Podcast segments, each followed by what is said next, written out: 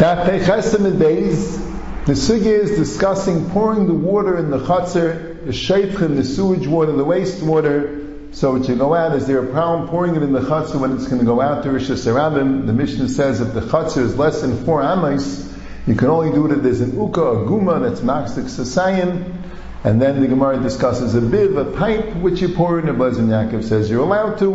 The Rabbanan say you're not. Pashtus, the sugya is that according to the Rabbanan, you have to specifically want the water to be in the chatzir for ziluf, like the Gemara says, as opposed to Blazim Yaakov, as long as you don't care so much because it could get absorbed in the chatzir, you don't bedafka want it to go out, so then, then it's not considered niskayim machshavtai. But the hanacha of the sugya is that when you pour water on the ground and it goes out, that's not an issa deraisa.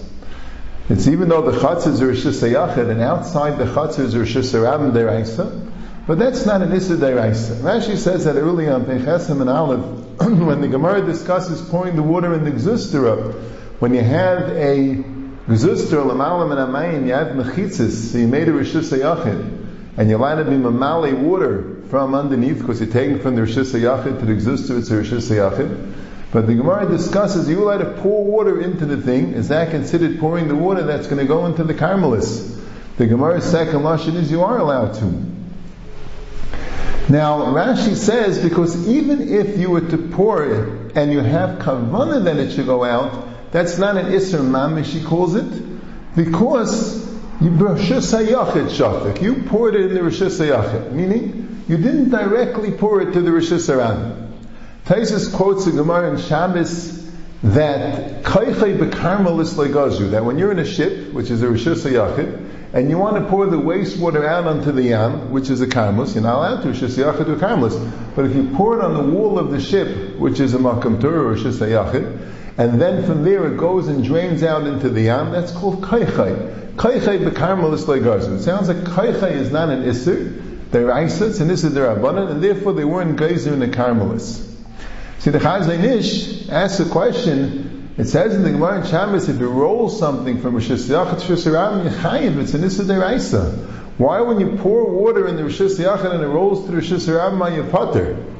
So he says it's a chilik. Ein Chinami says, if you go close to the water of the Rishis Rabban, and it's a slanty thing, and you pour it into the Rishis HaYachid and it goes straight to the Rishis HaRabin, even though it first lands in the Rishis HaYachid and it rolls to the Rishis HaRabin, but that's like taking a ball and throwing it on the ground of the Rishis HaYachid and rolling it out into the Rishis HaRabin, that's an Issa Deraisa.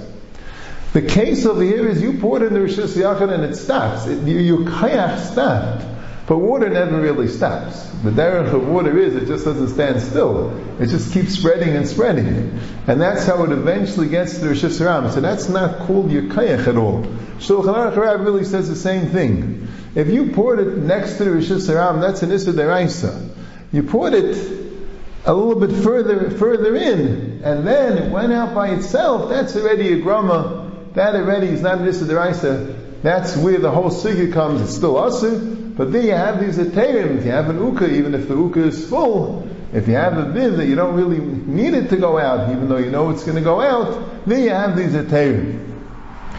Now, like we mentioned, the Taisis, that there's a Gemara in Shabbos that they weren't guys the kaiche bekarmos. So Tais asked the question, how come over here there's an issue of pouring water in the gzuster into the yam, the yam is a karmelis, and they weren't guys the bekarmelis. So Taisa says it's only by a ship. Because there it's definitely a karmelis. Mashenka, when you have a gzustur lamalam and amayim, I don't know that it's a karmelis. There are going to be certain cases where the water is going to take you into Rosh Hashanah. A and amayim, there could be a stream of water which goes through Rosh Hashanah. So there were guys in this case, even by a karmelis, not the mechalti, one gzustur and another.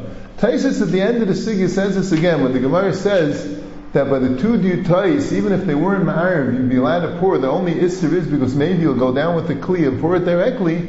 So Taisha says by a chasa sheinim revis, they weren't geyser kaichai. But by a karmelis, they were geyser kaichai.